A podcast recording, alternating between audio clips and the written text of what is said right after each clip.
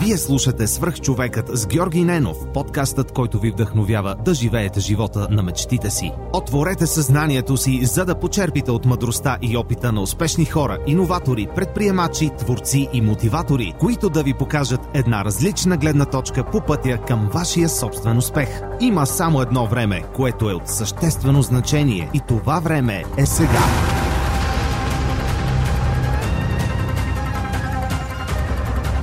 Здравейте, приятели!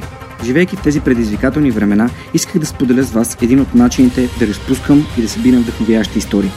Това е през приложението на Storytel, което ми дава възможност да достигна до много автори на аудиокниги, включително и български, и да почерпя от техните идеи, техните истории или техните знания.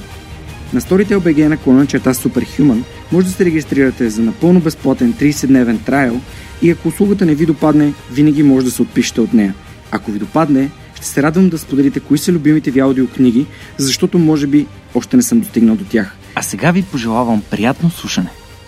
Здравейте, вие слушате Сръх човека с Георги Ненов. Днес има удоволствие да ви представя Габриел Марангони. А, той е от Бразилия е черен колан в бразилското джиу-джитсу. За втори път а, той е в България, откакто аз тренирам в а, школата на Twisted и се подготвя заедно с моите отборници за Европейското първенство в Лисабон. Този епизод ще бъде на английски, но според мен ще ви бъде изключително интересен, тъй като това е първият черен колан бразилско джуджицу, с който аз се запознавам лично. Габриел е много готин, супер отворен и приятелски настроен човек, така че мисля, че ще го усетите и в разговора. Надявам се, че това ще ви бъде интересно. Ако времето не стигне, ще радвам да ми пишете, за да направим продължение, когато той се върне след няколко месеца или до година. Не знаем още дали това ще се случи, но а, последните, последните няколко месеца той и два пъти е тук, така че се надявам, че по-често ще го виждаме. Hi, Gabriel. Thank you very much for accepting my invitation and coming on the Superhuman podcast. Thank you for inviting me. Uh, it's a great pleasure. Uh, you are uh, actually the first black belt that I know personally in uh, in jiu-jitsu. I started one year ago from the very very bottom, from the white belt, from um, buying my first gi and doing my first uh, workouts, first drills. And in the in this year, you've been twice to our academy, sharing a lot of uh, your uh, know-how, techniques, a lot of things that we can improve uh, in our preparation for jiu-jitsu but it's one thing that really um, sets you uh, apart from the other like the other people in general when they're very very high uh, in the in their rankings is that you're extremely friendly person very open. Uh, you can say oh do you need help. Um, so this is this is something because i like friendly people so I felt like immediately attracted to a person that says being friendly and outgoing and, and nice uh, and thank you very much for accepting the invitation. We're going to go through your personal story. Uh, I've been preparing myself for the interview, so you have started um, inspired by your brothers. Yeah, actually, like I have two brothers. Both of them are older than me. Uh, Marcelo started first in 1998, and then, like back then, there was a competition for beginners where you should bring someone that never had a jiu-jitsu practice before. And then he took my my middle brother Rafael for this competition. It was like a different rule set, and the idea was just to get to mount or back control, and that's it. Like no submissions, not nothing else. And then, by the way, Rafael won the, tur- the tournament, you know. And then he got like really excited, like, man, I should train this, you know. Like, I won the competition without even knowing the, the rules or the techniques. And then Rafael started training and training. But Marcelo had a like a knee injury from volleyball. He used to play volleyball before, and he was also working with my father. We have like a barber shop, and then like Marcelo he had to quit jiu-jitsu otherwise he would have to make a surgery. And as he was working on his feet the whole day he couldn't just like stay away from job because of that you know because of uh, sport injury. Then he quit and rafael kept on training. And then in 2004 if i'm not wrong rafael became blue belt like a few years later three four years later and started teaching classes and uh, I was always like following my brothers whatever they do I was trying to just like repeat them. And then I said, "Oh, I wanna, I wanna train these as well," because I was, I was, I was always looking at them uh, at Rafa going to the gym with his gi underneath his armpit, with like a speaker and this and that, and always excited. And I was like, man, if he likes this, I'll probably like it as well, because I like most of the things that my brothers are doing. Then I started training in 2004, and I trained for a month, but the classes ended too late, like almost uh, midnight, you know. And I was, I, I was back then. I was at the school. How old Uh, I was for 14. 14. yeah. Okay.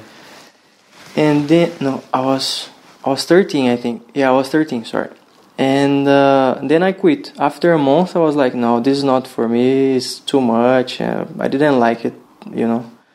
Then i quit and one year later i was at the school and there was like a demonstration of jiu-jitsu in my school with another guy not with my brother. My brother was blue and this guy who went there was a brown belt and he was just teaching like a demonstration class. And I remember I thought that day, like, man, if I was training since last year when I quit, I would be beating all my partners, all my friends from the class, you know. And I felt like, oh, I shouldn't have stopped it, you know. I should have just kept on training, and today I would be way better than all of them. And then I decided to restart it. I went back home and I said my brother, hey, I want to train again uh, because of this and that. And he said, Well, if you start again, you cannot quit because last time I gave you gi, I gave you like a monthly free for training at the gym that I was teaching, and you just like disappeared. And I said, No, no, this time I will take it seriously. Then I started training in 2005, October, I think. And back then I was training already in two two different academies, like with my brother we're all member of the same team, but I was training with my brother teaching me classes during the night, and with another uh, professor, he's called uh, Matsumoto, uh, during the afternoons. So I was doing like two classes every single day, and I started developing and evolving, and then I I did my first competition a few months later like February. So I started in October. February I did the first competition. I had just one fight and I remember the guy took me down with a double leg, and I went straight for armbar, and I submitted in like 20 seconds of match. Wow. And I was like, man, this works, you know.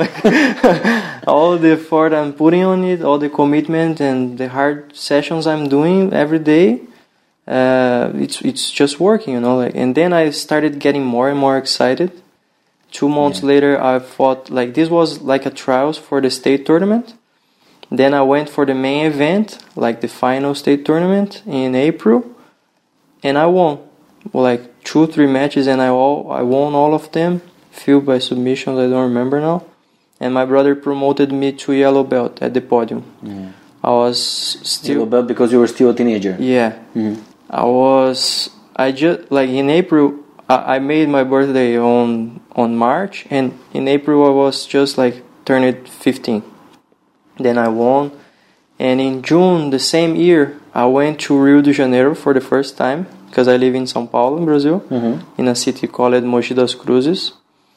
Uh, and I went to Rio for the first time with my brother. He was prom- he got promoted to purple belt, and I was yellow. But at that at that competition, there was no color belts, just like white, blue, purple, brown, and black.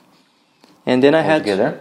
no, no, no, uh, separated. But I mean, there was no yellow, orange, and green Ah, there were some middle, but okay, I see. you know so I, I i had to choose between going to compete as a white or as blue and i was like not prepared for blue yet. And as a just recently promoted to yellow i fought as a white belt. And i noticed that most of the yellow belts they were also orange and green etc you know because of their age. But they were also fighting same as me like white. I was not even juvenile yet. And i won the it, it was like the the world cup. Kind of a world championship from cbjjo it's another organization mm-hmm. in in rio and then i won and it was like that was the point that i felt jiu-jitsu was for me you know to ju- Because of the results. yes because Was it easy? it wasn't easy at all. Like the final match I did against a guy that was he was also at Guinness Book. Can you imagine? Wow. That guy was like with more than 70 fights with no loss. I don't know what what he has been doing now these days. His name is Arthur Ribas. He's he was very famous. I was just like nobody, you know. And he was very very famous, like a traditional family of athletes and fighters. He was already like ranked black rung in Muay Thai with 14, 15 years old. Like he was just a kid and he was already a monster. And I didn't notice that. I didn't know him. I just beat him at the final and the repercussion that that gave me was like huge you know? I went back to my city and and back then no one in my city was ever able to win this competition you know? I was the first one. So everyone was talking about this like hey marangoni won the world championship and this and that. And i kind of became famous on the city because of that. And i was just like a teenager like 15 years old with the world title uh, and before like all the athletes were competing on that on those events from this organization. Like Mendes brothers were competing there Kron Gracie Romulo Barral Demian Maia like all the guys you know? Wow. and of course they were already competing as brown and black belts. Like Mendes I think they won the same tournament as blue belts. Uh, Ary Farias like all the the you know the names from these days they were also competing back then in this organization. And now it's not so popular anymore. It's not so famous because of IBJJF. So all of them, they just switched it. Uh, but then, like after that, I got promoted to green belt, and I was always like getting promoted really, really fast. How? What, what was it like to be fighting on your first final? Like this, is such a great tournament. Did you even know this guy? That he's famous?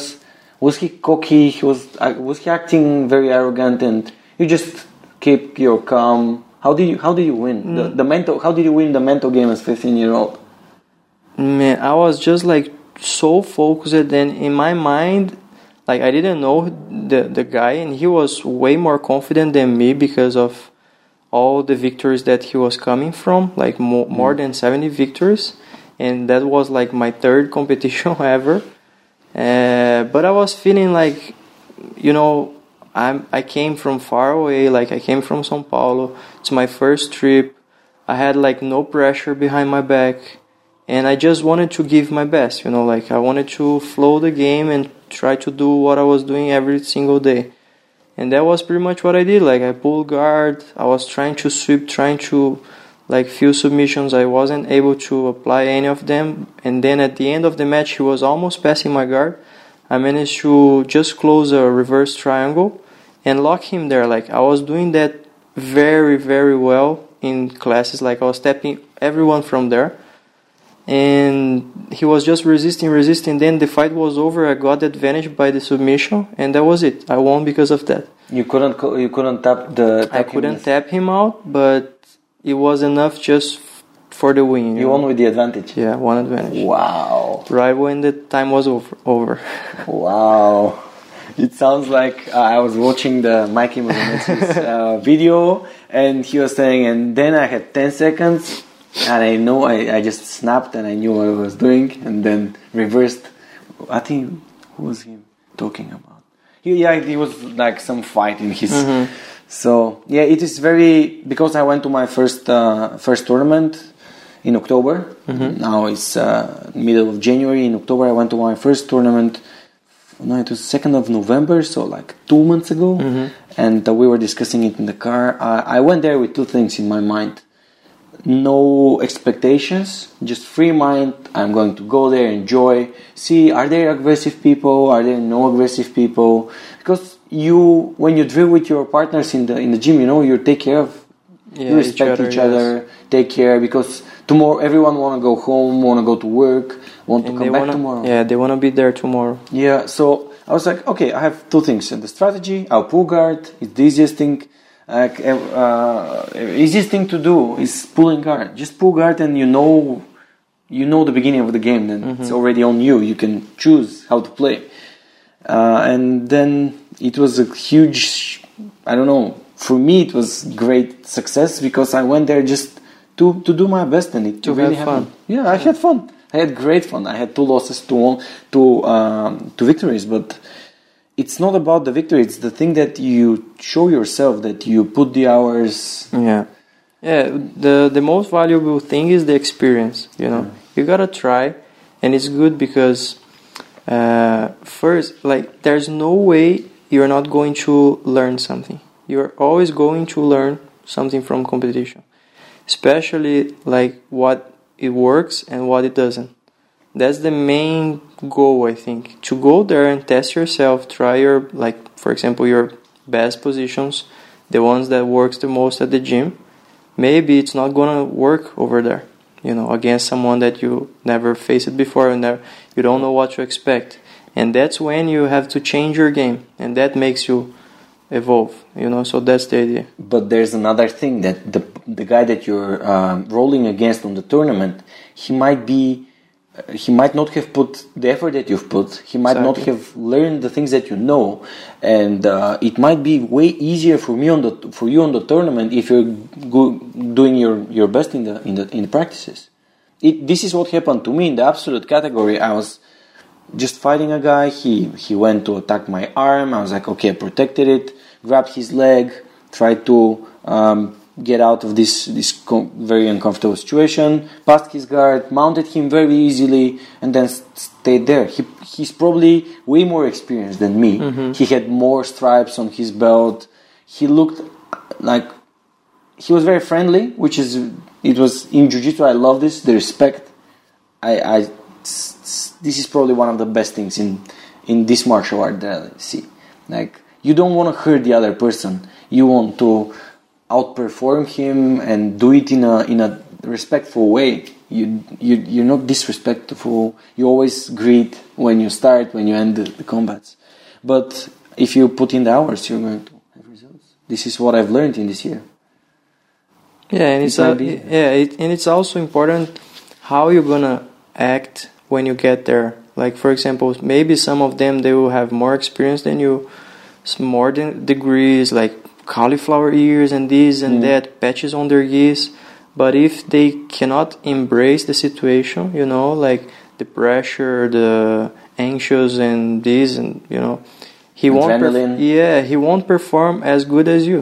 You know, hmm. if you can combine all of that and keep just calm and relaxed and focused and confident, most important, then you're gonna perform better than the guy that has more experience or more years of practice. And you know, so that's really really important. The mindset sometimes it's more important than the the technique itself. I, I agree with you on this. And um, how did you get your blue belt? So then after this World World Cup in Rio, I got promoted to green and I was still 15 years old. So back then I couldn't get promoted to blue yet. And 2007 I got promoted to blue in February because I was going to become 16 years old in March, one mm. month later. Then I got my blue belt. I fought few competitions and then I fought again the the yeah this year I fought the the world championship and I lost. No, 2007. Yeah, 2007 I lost. It was in São Paulo. Mm. I kept on training uh, twice daily. And 2008 I fought against I, I, again this tournament. I won.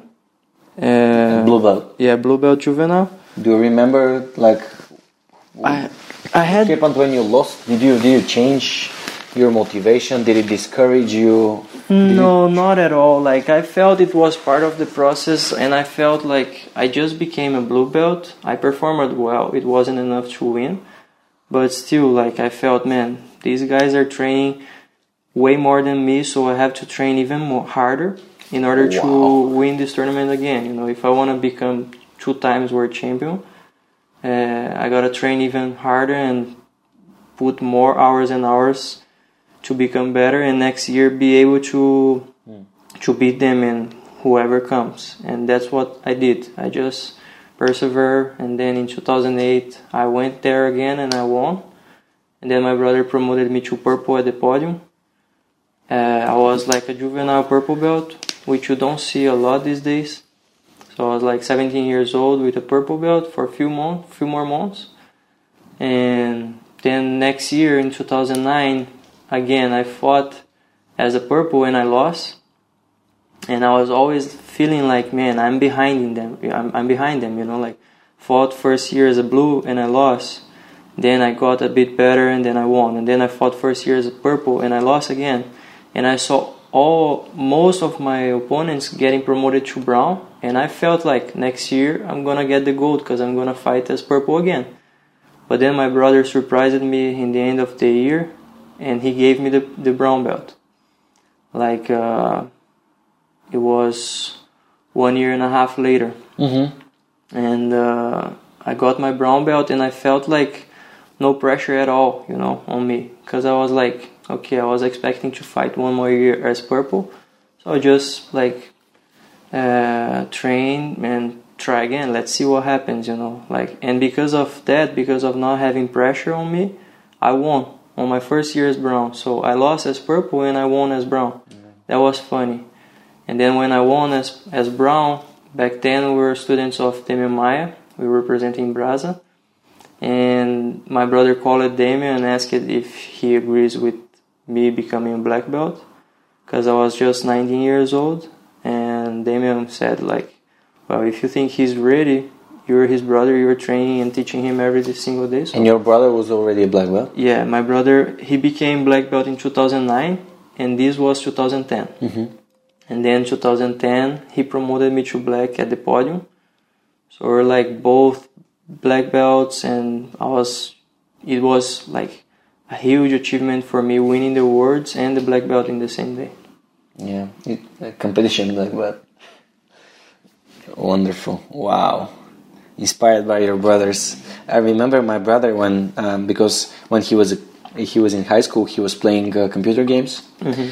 And uh, he even had to write an essay about uh, who who inspires you, and he said that I am his inspiration, uh, and he was he was actually um, being one of the best uh, gamers in Bulgaria, and he was getting money from for playing computer mm-hmm. games, and I never expected that I had any uh, any influence on on his um, competitiveness or any of his skills, perseverance, how to stick to things that he likes doing.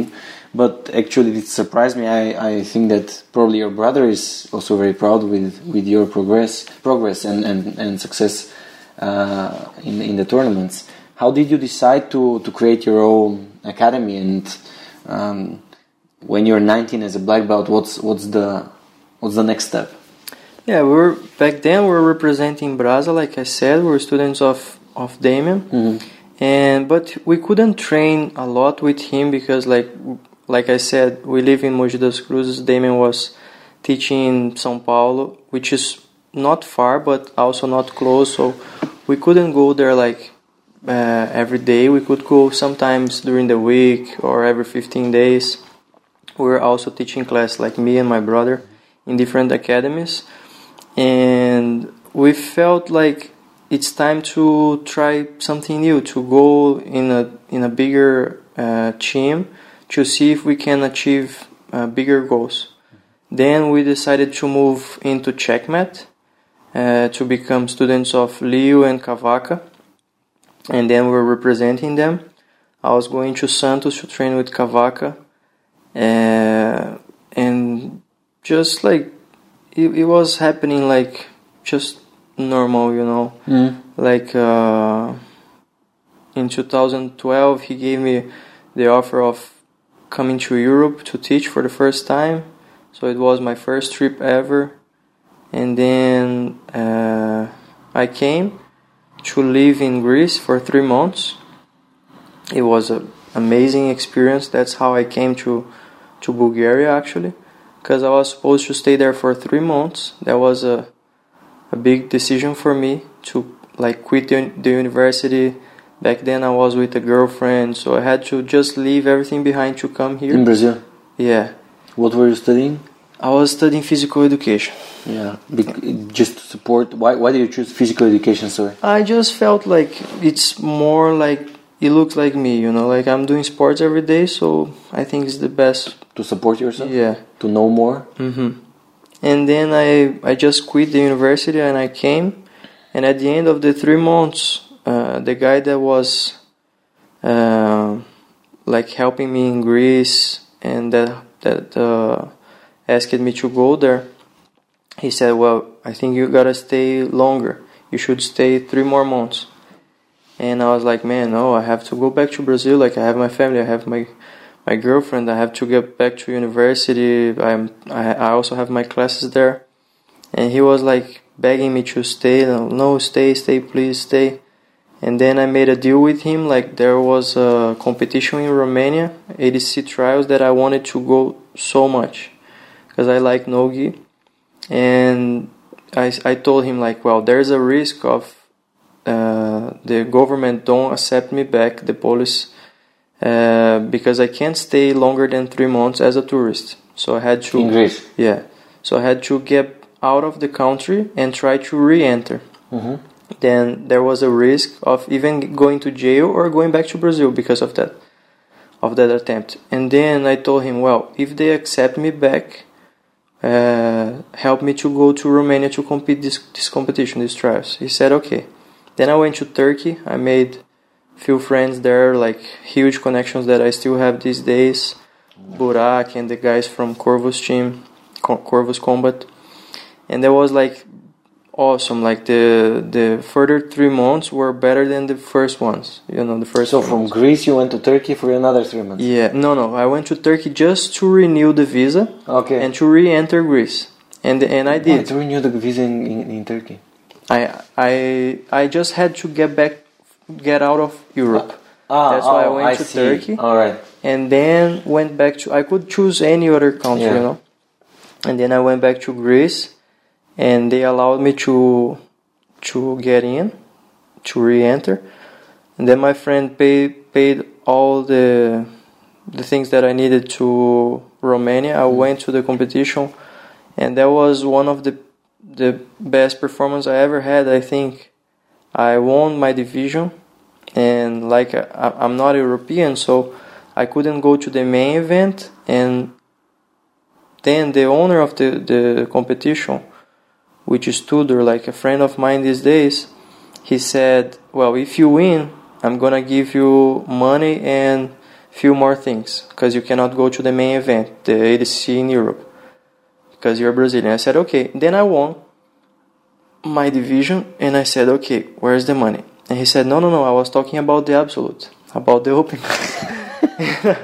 and I was like, "No, oh. man. You said for the division. I don't like fighting open class. You know, like I'm 66 kilos. I'm too small for this." And there were like giants there, you know, with 99 and plus. And I was like, "Man, I don't want to fight the open class." But I was the only black belt competing on that event. It was all the belts together hmm. because there were splitting into beginners and advanced. Yeah. Like professionals and amateurs, yeah. And I was fighting the professional, so I was fighting against purples and browns mostly. And he said, "No, no, go for the open class. You're gonna win. Go for the open class." And I was like a bit scary, to be honest. But I said, "Well, I'm in Romania, far from home. No one knows me here. Uh, I'm gonna try." And then I fought the open class. I had four more matches, so total of seven matches that day and I won all the four. I submitted the final. I got the prize, and they were for the first time they were asking for autographs and pictures with me. It was very very funny, like very uh, interesting situation and experience. I never felt like that before. And then I met a guy that was competing as a beginner, and he won that day. He's from from here, from Bulgaria, Dido. Now he's also a friend of mine and he said, "Well, tomorrow we start a training camp with Cavaca." And I was like, "Wait, Cavaca is my professor. That's that's why I'm in Europe, you know. I didn't know he was coming." He said, "Yeah, yeah, come with us." And I didn't even know him back then, like this guy. And I said, "Okay." then I went inside his car Yeah. to travel from Romania to Bulgaria, uh, like without even knowing him, you know. Yeah. And then he he drove us here, uh, and in the first like first week, I was teaching few classes because Cavaca had a issue, uh, some kind of problem with his flight, and then we had an amazing week. That's Rodrigo Cavaca? Yeah, yeah, Rodrigo. Pesadísimo. Yeah. then we spent the week together. We went to England together.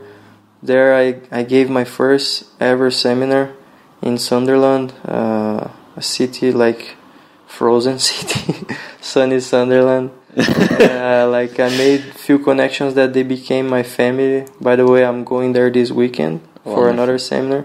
It's like my eighth or ninth time there Yeah. teaching. And from there you're going to Lisbon. Yeah, and from there I'm going to Lisbon. Awesome. Yeah, I saw it last time. Last time you were in Sofia, you also flew to England. Yeah. That's really interesting. Is it uh, Dido? Is is he is he part of our uh, Twitter? No. It's another guy. Yeah. Yeah, because uh, when I was preparing myself, I saw that you were in Bulgaria way back in the days. Uh, yeah. Just So yeah, the first time was in 2012 yeah. with this with Dido, and then from England we, me and Cavaca, we went back to Greece, and then from Greece he went back to Brazil, and I stayed the three months that I was. Cavaca is super super heavyweight division. Yeah. You're He's uh, ultra heavy. You're 66 kilos. Yeah, no, and it's funny because like in England, Cavaca was supposed to teach a seminar, and he got injured in a private class. He couldn't go. Wow. And then he said, "Well, you should go and replace me." And I was like, "Cavaca, I never t- taught a, taught a seminar in my life, Yeah. and I'm not like you. You're like two meters and a hundred plus kilos. Uh, it's like impossible to replace you." And he said, "No, no, go, go, go. I trust your job. Just go there, do your best. It's gonna be okay." And then I went there, and you know, it's like my English is not the it's far from the best one. Back then was even worse and to teach in English in Greece or in Bulgaria and these places is one thing, but to teach in English in England it's way different, like Yeah. way different. They were speaking to me and I was like, "What? Sorry, say again." Oh, sorry. I, I what? I I was like, I couldn't understand uh, one one sentence, one phrase. But then I introduced myself like, well, guys, I don't know if you noticed, but I'm not Cavaca. and, everybody, and everybody started laughing because, like, of course they noticed I'm, I wasn't Cavaca. then I explained the situation, like he got injured. I, I taught the seminar. They enjoyed a lot. They asked me to go there again. And since then, I'm going there every single year. Okay. How did you decide to to start uh, learning English? How did you um, end up with the conclusion that this is something that's going to be helpful in in your jiu-jitsu like career because you're not only um, teaching in in Brazil but you're going worldwide. Yeah, actually, like mm, at the school, I wasn't paying attention on the English classes. I was playing cards, and that was the biggest mistake I had I ever had, because I didn't know I was going to use it so much in my life, you know. And I had to learn by by traveling because I had no time. When Cavaca gave me the he offered me the opportunity of teaching in Greece, I was like, okay, Cavaca, but my English is far from the best, you know, like I know only the basic. And he said, no, you learn, you learn, just go there and you learn. And I was with no with no mobile phone, with no Wi-Fi, with nothing. I was just with a dictionary, like a paper dictionary. So I was like living in a house alone in Greece, in a city called Lamia, and I was just thinking about the classes mm, with myself, like, oh, okay, I'm gonna start. How do I say, for example, I was speaking to myself in Portuguese. How do I say, for example, line up? So I was going on the dictionary, like, okay, line up. And then oh, I would tell them to run. How do I say? Okay, I'll running. Then I'll tell them like to warm up. Okay, lift your knees up and lift your hips, your heels, and this, and arms forward, backward. So I was like studying alone, like just thinking about the class. Okay, then I'm gonna show a technique. How do I say wrist in English? I was thinking in Portuguese. How do I say? Ah, okay, it's wrist, wrist control, ah, collar and sleeve, and this and that. And then I was like learning daily. And every time I was saying something wrong, my friends from there they were helping me like, oh, you shouldn't say this, you should say that. So I was always like, when they're teaching me a different word, I was trying to put that in some kind of phrase like i want to use this word now because it's a new word for my vocabulary and then i started learning and learning and learning and traveling more and more and that that was how i learned it sounds like you're if i didn't know that you're talking about english it sounds like um, learning jiu-jitsu. Yeah. Like trying new things. And Exactly, like hey, don't exactly. do that do this. Try let me try it. It was pretty much same. And Yeah. it, it took me a few years to to learn for, for someone that has won a lot of uh, competitions because you have a lot of titles and lost a lot of finals Yeah, yeah. probably uh, saying that your biggest mistake is not learning english when you were in school uh, says something very important for me It is because like I remember for like watching at the World Championship in 2009 and 10. I remember like for example the Mendes brothers they weren't speaking English. They were having like uh, Galvão as a translator. Cobrinha wasn't speaking English. Like all of them were speaking English. So I think all of them made the same mistake. Like they didn't they didn't realize the jiu-jitsu would get to this proportion of going to states and you know and now these days like everyone is speaking english. Everyone is putting attention on that because it is important. And like jiu-jitsu is growing and growing. So they know in order to be succeed not only about techniques but to, to teach a seminar for example you're gonna need that. And it's like universal. I cannot come here and teach in bulgaria because I, I don't know bulgarian so the other the other way is english if I go to Greece, I don't know how to speak in Greek, so the only way is in English. So you have to learn. Otherwise, you're gonna be winning titles, but you cannot even talk with a single person. and what does teaching others and giving seminars give you Mm, that's an interesting question. It, it gives me connection with different cultures and different people, different perspectives of lives, you know. And man, since I started teaching seminars and teaching in different academies, it gave me so many things.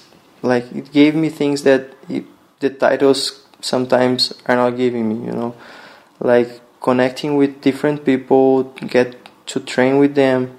It's something that is just priceless for me. because uh, a couple of times you said he's like a family he's like a family Yeah. this shows that for, for me it shows that you're um, person that is looking to expand his family into uh, people of uh, in different countries uh, the guy in turkey and the guy and you say like the friend in romania. And um, it, it's very how can i say? In in Europe we have this saying that the southern countries like Greece, Italy, Spain, Portugal, Turkey, Bulgaria, uh, the Balkan countries are friendly people. They're like open, more like uh, passionate, um, and the, the northern countries are a bit like Colder. distanced, colder. And um, yeah, I've lived in the UK. I've lived in Germany. It, it, they really are. I mean, if you're a friend with them, they, they become friendly and friendlier. But Yeah, I think you get what you give, you know. That's why I try to give not only I'm not just offering jiu-jitsu, but I'm also offering always my my friendly side, you know. I'm always hmm. telling them like, "Hey, if anytime you want to travel to Brazil, feel free to stay in my house to train with me and this and that." Because I think this is very important, you know. These connections and to to feel like home wherever you go. Like I travel a lot, so I cannot be cocky or this and that because it's just it's just not me. You know, I won't feel so so. I, I won't feel so comfortable as I feel in my own home, and I like to feel like that. So that's why I try to give my best part, so they will give their best part as well, and I'll feel like I won't miss so much my house. For example, I'm here for more or less ten days, and I'm I'm I'm good with this. You know, like of course I miss my mom, my parents, but still, like I can't stay here. I'm gonna stay until February, and the only way to stay longer like this, or even for more and more days and weeks is to feel good being here, you know. So if you make good connections and good friends, you will feel like, man, I can't wait to f- see him again, you know. And that's how I feel. Every time I have a new uh, trip coming on, I feel like, oh, I'm gonna see Bobby again. Oh, I'm gonna see Aaron again. I'm gonna see Andrea. I'm gonna see Robert and this and that. You know, I feel excited because like my friends, my students, my family, I see them every single day. But the guys here, I see them once in a year, twice. You know, so and it's it's good to see how they grow. Like they're getting promoted. Like uh, the not the last time I came, but before that, for example, Bobby and Vlad, they were still brown belts, and it's good to come once they're brown belts, and then I come again. Oh, now they're black belt. You know, it's like it's just a different thing, and you you feel like, man, I'm part of that. You know, it's it's nice.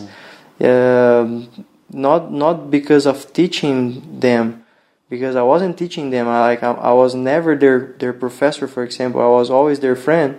But it's good to see their their their Development, yes, you know, like progress. man, they they progress. You know, they're black belts now. We're all in the same line, and I remember them as blue belts. So that's that's just awesome. You know. Mm.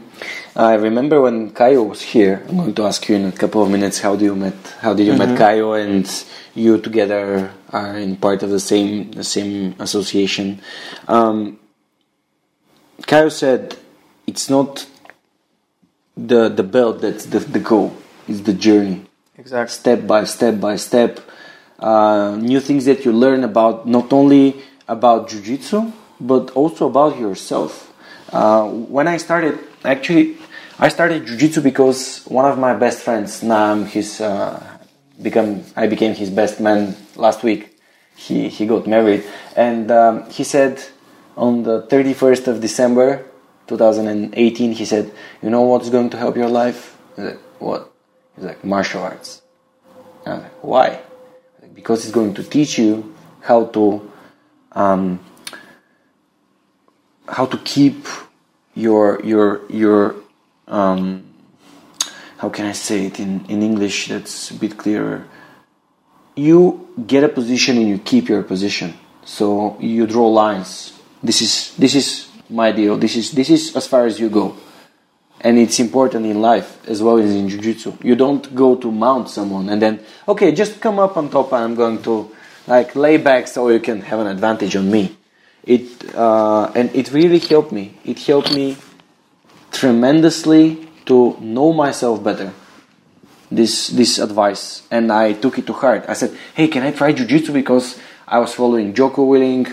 He's a, a navy seal trainer and a lot of like Joe Rogan, a lot of podcasts, people are saying about Brazilian Jiu Jitsu.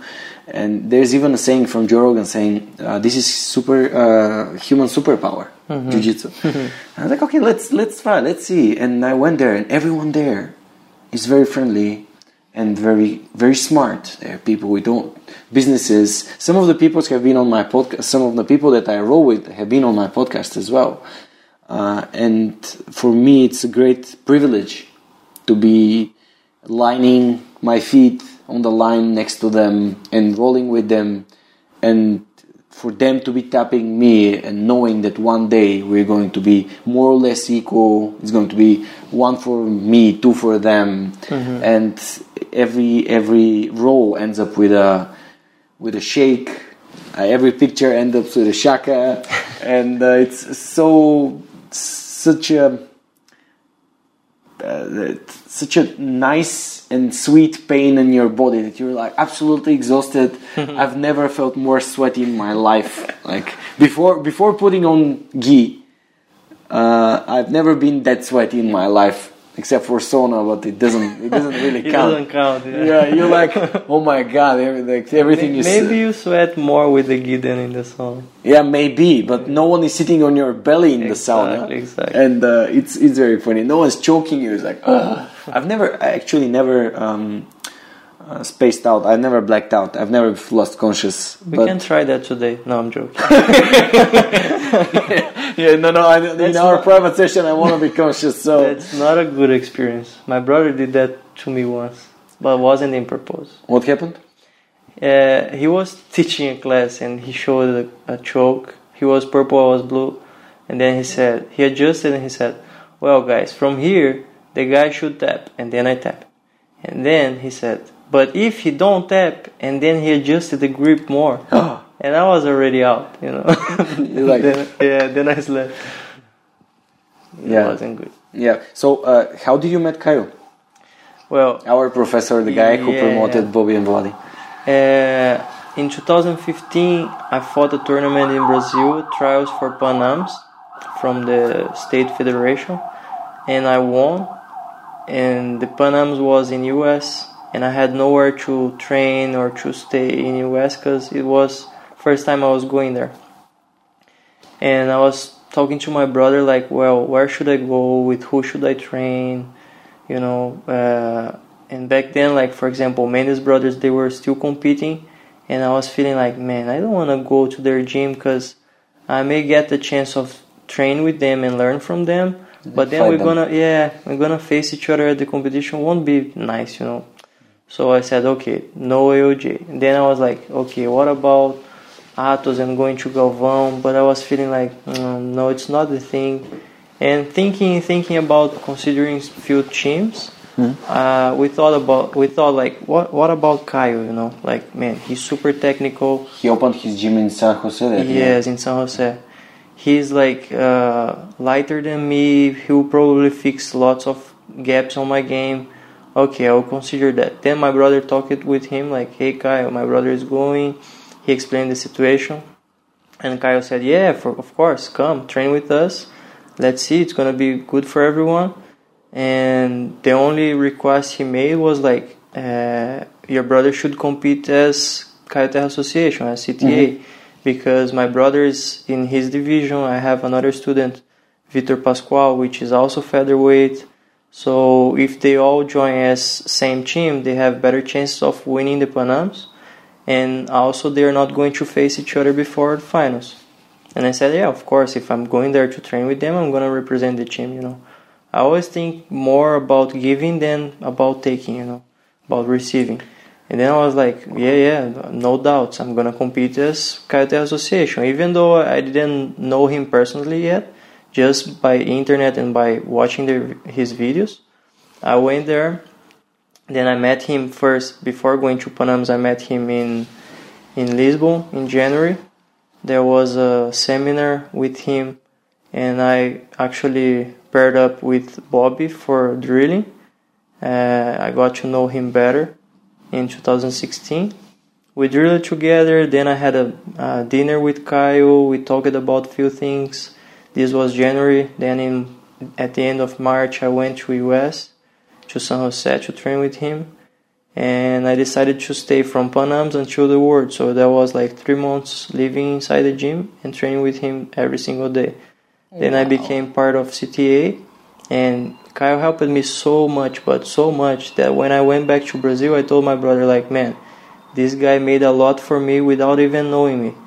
So we should move into CTA, like into the his organization, his association. Instead of only me competing as Caio Terra, we all should join, like our students, you, etc. And then my brother said, "Man, if you if you think it's the best thing for us, let's let's do it."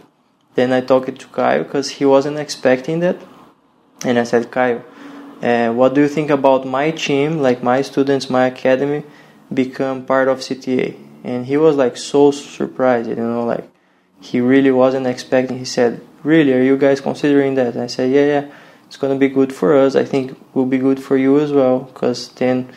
you're gonna grow your name in São Paulo because back then there was no association of him in São Paulo, only in Rio, if I'm not wrong. And then we decided to join, and since then we're representing the team in the in the competitions. Amazing. I mean, I, I, I literally, it felt like um, doing the right thing. Yeah. Doing the thing that I would have done uh, for someone that like gives me such a support without even knowing me. Exactly. A lot of uh, similar things happened in the in the podcast. People are just like, "Hey, Georgi, I'm going to uh, let uh, introduce you to this guy, help you with this thing," and and then you, it, it, there's always a way to give back. I mean, and it it is never about bargaining. This is what I've. Mm-hmm. It's not about bargaining. It's not I'm giving you this, give me that.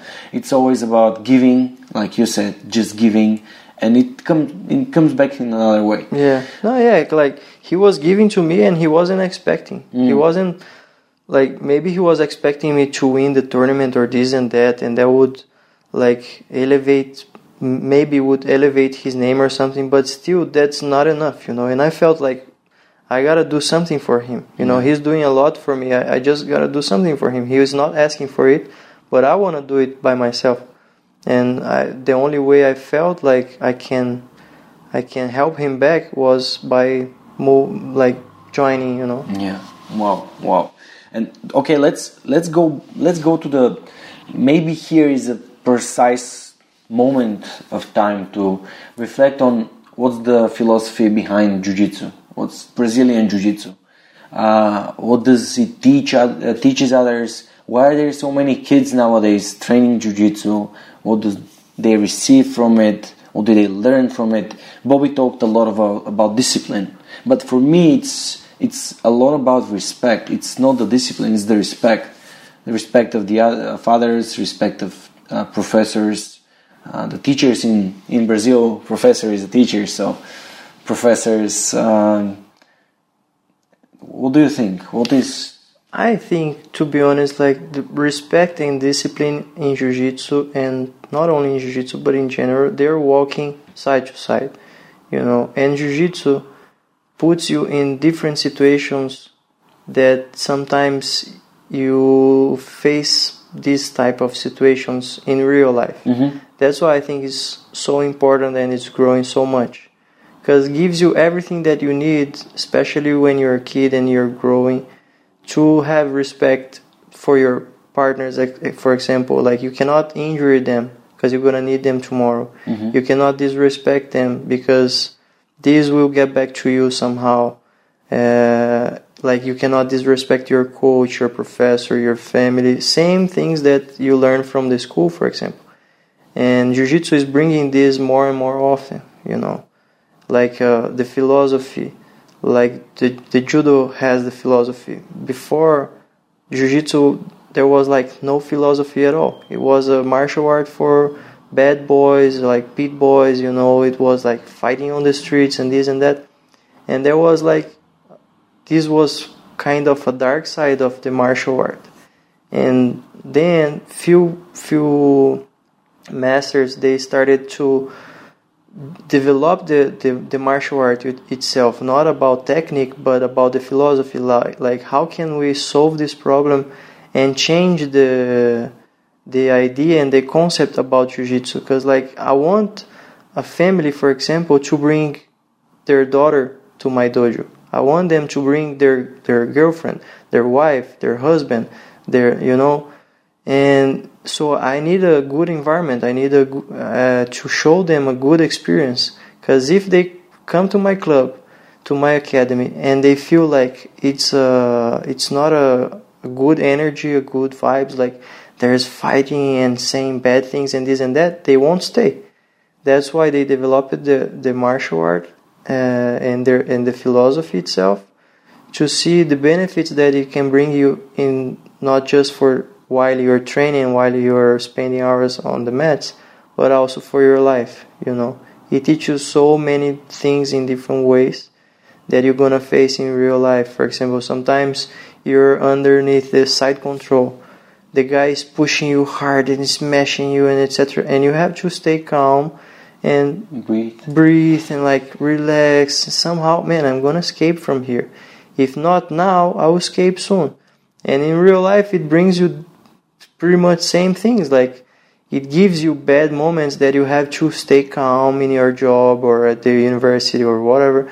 And like think about man just take your time. You're gonna get over and you will find a way to escape from this bad spot you know? So I think that's that's the important thing, and also of course about the respect and about the discipline. There's a doctrine, you know, like you have to follow, because this this is important. You know, it's not it's not just about getting promoted and getting better and better and beating your training partners, like submitting them, that's the like I can say this is the the smallest thing and the easiest part for for, for example. Yeah, I, totally totally agree. It's, it feels like a family. It really it does feel like this.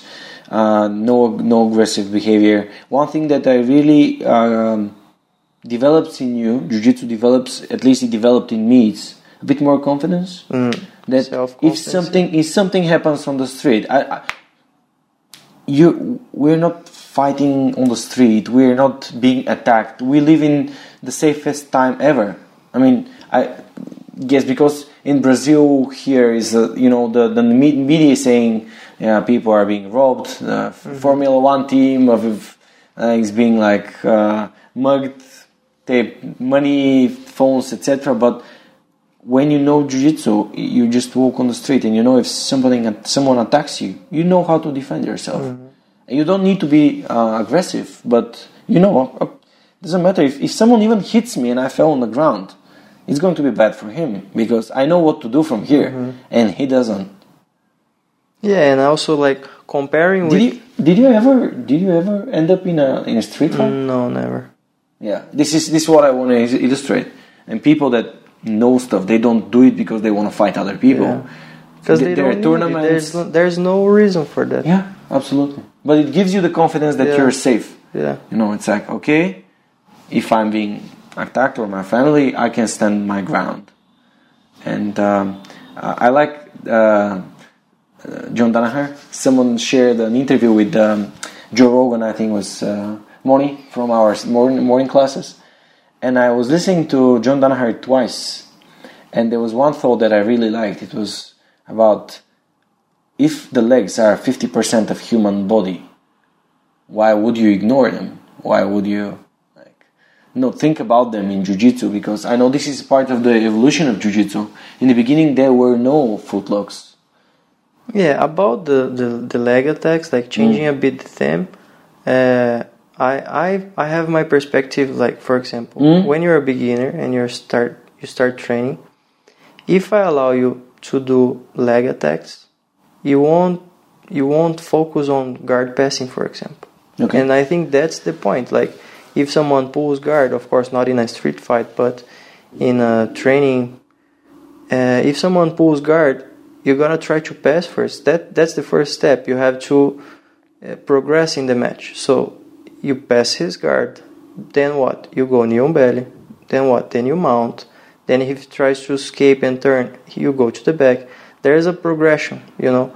But if you ignore that and you go straight to the the, the leg attacks, it it brings you some kind of limits you know like you're not trying to do guard pass anymore. You're gonna go straight to the leg because the leg is, there for you you know.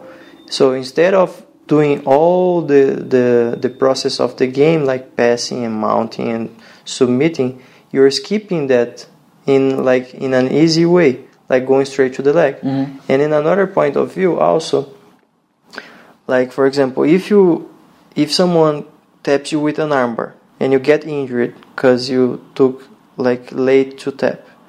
You're still able to work probably. If you get into a wrist lock it may break your wrist but probably you're still able to work or to do your your your routine. But if someone catches you in a knee bar man you're gonna stay in a wheelchair for six months for eight months. Because imagine if breaks your knee or if goes for a heel hook and breaks your heel. You won't st- you won't be able to do anything you know like you're gonna stay At home. see- yeah at home for so long and doing like physiotherapy and this and that and you may never get back to the gym you know? So that's the point like i don't want someone some of my students to get injured and never get back you know? Of course. Family. yeah, like maybe if he gets in an armbar and he breaks his arm, maybe he won't get back as well.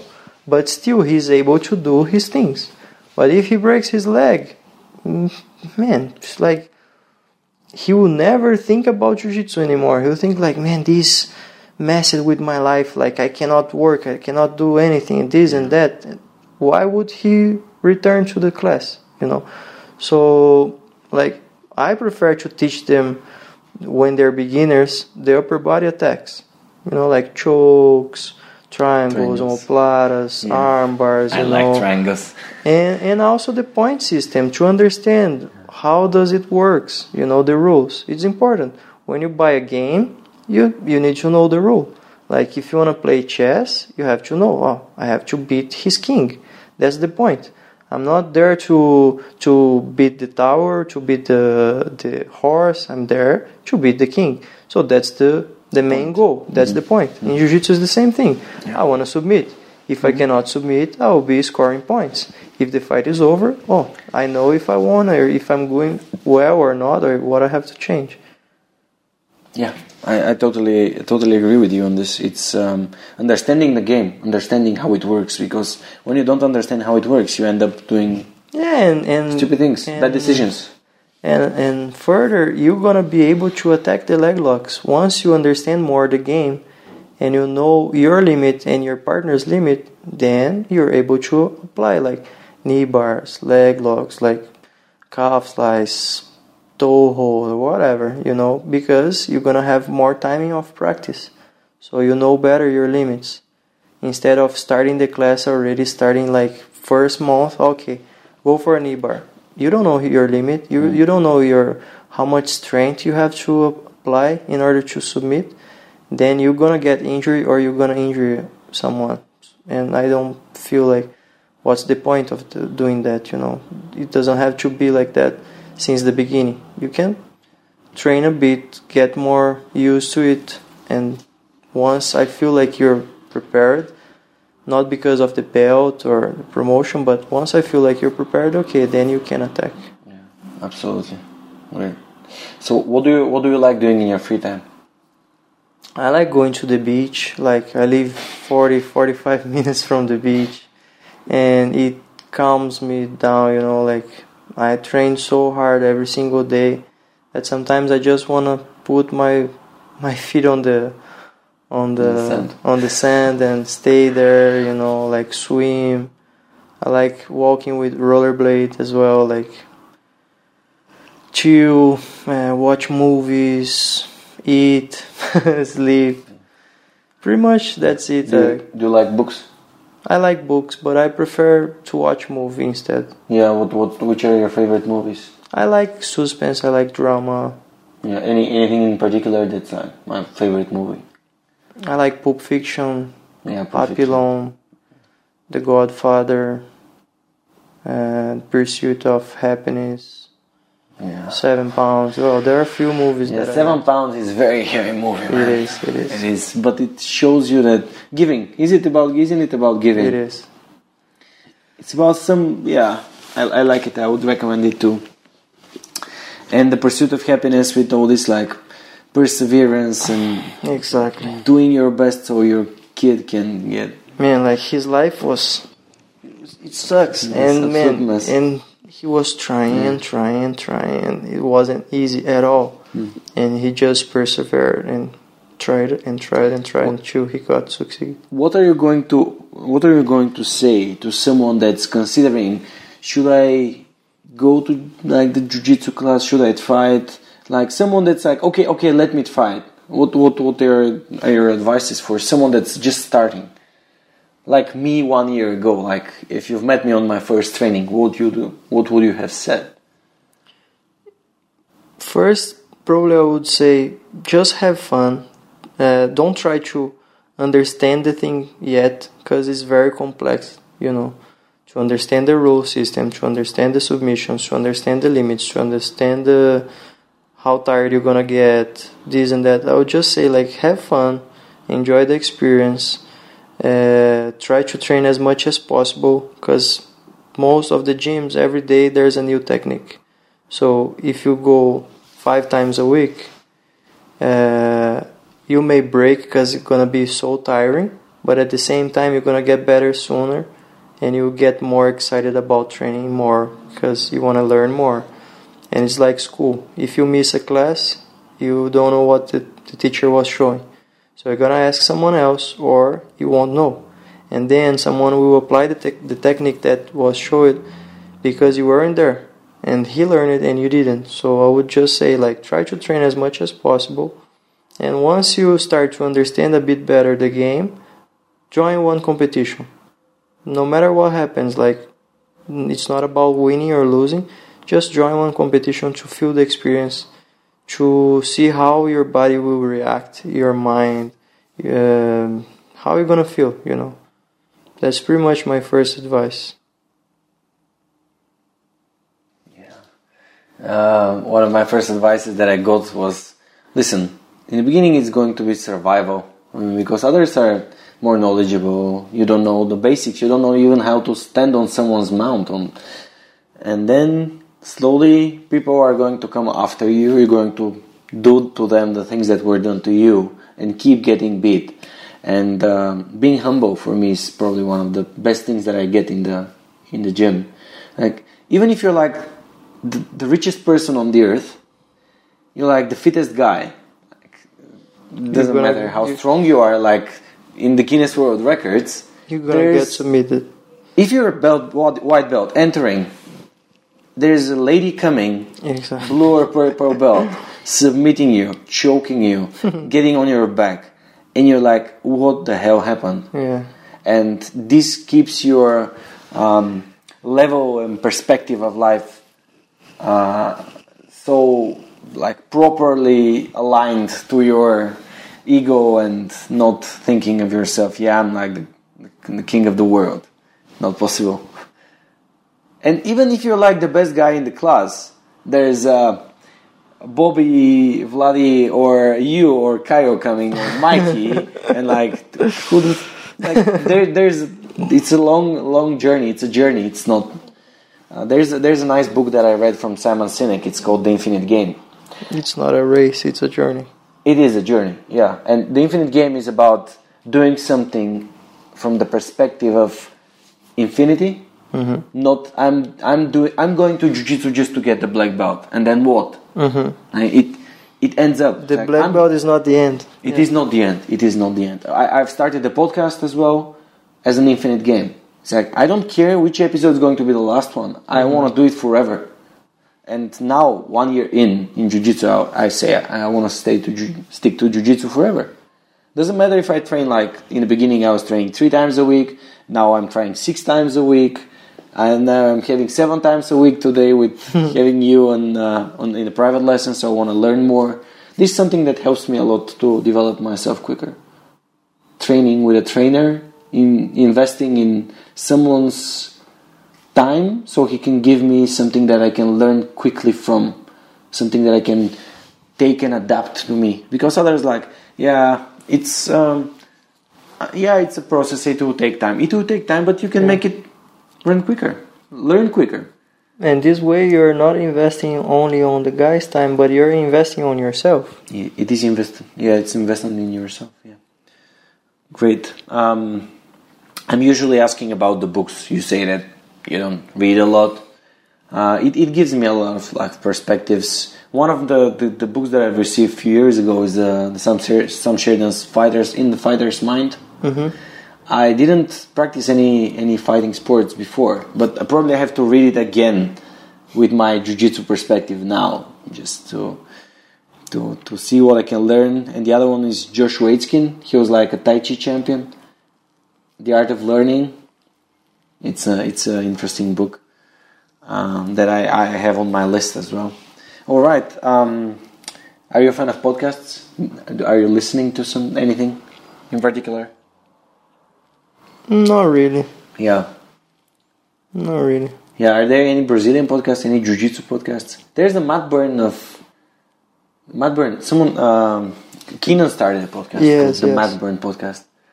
Joe Rogan is more or less every other week having a MMA, MMA or jiu-jitsu guy in. Great. All right. So we went through your your journey. You have your Marangoni Academy, Academia Marangoni, which is great. Um, you and your brother are doing it. Why did you choose to uh, put like conditional and CrossFit training inside your? Yeah, like I Um, said, in 2013 there was a lifting area, and we tried to stitch into the lifting area for five years, almost six, yeah, six years.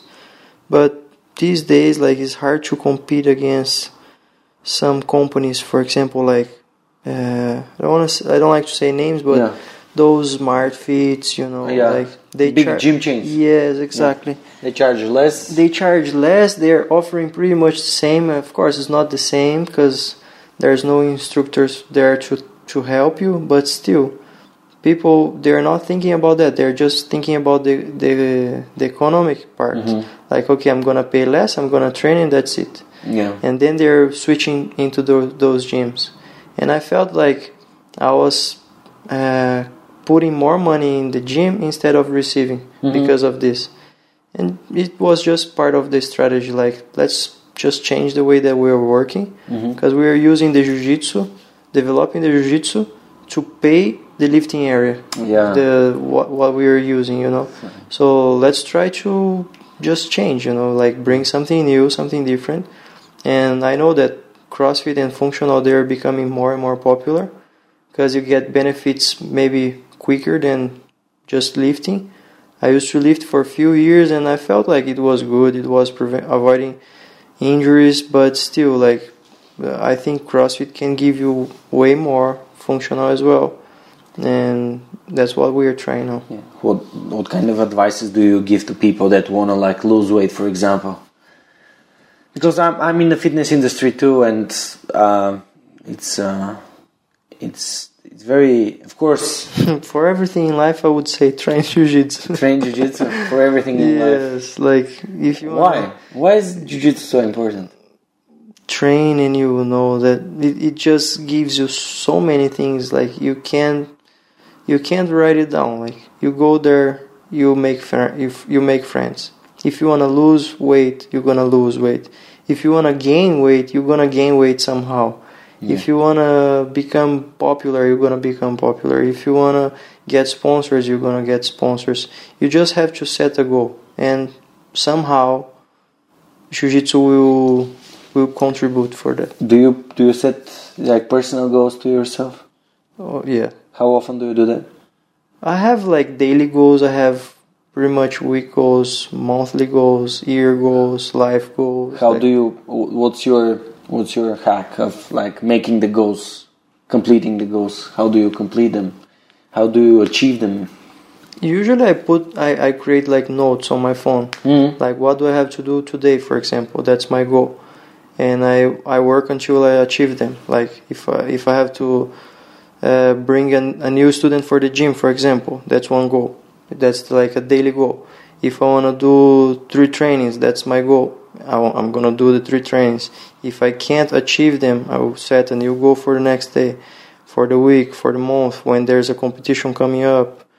Uh, if I want to travel, if I want to teach seminars uh, on my budget as well, like uh, I want to end up the month with this amount of money on my bank account, or you know, like I, I'm always setting goals for me. Yeah. All right. Sounds great. Okay, uh, Gabriel. Just before um, we end up the, the conversation, there's one question that I always ask my my my guests. It is if you can take a time machine and go back in time uh, to Gabriel from the past, where are you going to go? At which moment in time? And what are you going to tell Gabriel from the past? Any uh, lessons, any info, anything that you're going to tell him? I, I- I could go to few different occasions in my life. Like, I think I would go back thinking now, like really quick. I think I would go back when I started teaching. I was a purple belt, and I think I was a little bit too severe with my students. I was a bit arrogant. I was kind of rude and I felt like I lost few friends and students because of the way I was trying to push them, you know. With the mind that I have today, like I didn't have that back then, and I was just trying to push them the way that I wanted to to be pushed, the way that I wanted to train. And it's not like this. When you're treating with other people, you have to understand their realities, and their realities weren't the same as mine, you know. So like I want someone to push me hard every single day. Like I have Kyle, I have my brother. They're pushing me. Now I'm pushing myself every single day. Uh, but I know that there's another guy that he has a job and he has a family and he has a kid and he has this and that and I cannot push him as I, am pushing me, you know. And back then I didn't know the difference of this, and I, f- I feel like a lot of people were complaining about this uh, along the years, like ah, Gabriel is too serious. I prefer to train with Rafa, with my brother. Mm-hmm. Rafa is more cool. Rafa is teaching in a better way. Rafa is not pushing us so hard. Know, I was like in in in my mind I was like man but I just want the best for them I want to bring the best for them I want to give their them the best class I want them to get their goals achieved mm. I want this and what that but I was like uh, I, wasn't having the perspective of the other person. And I think that was the biggest mistake when I started. And like thinking about now this would be my my time machine.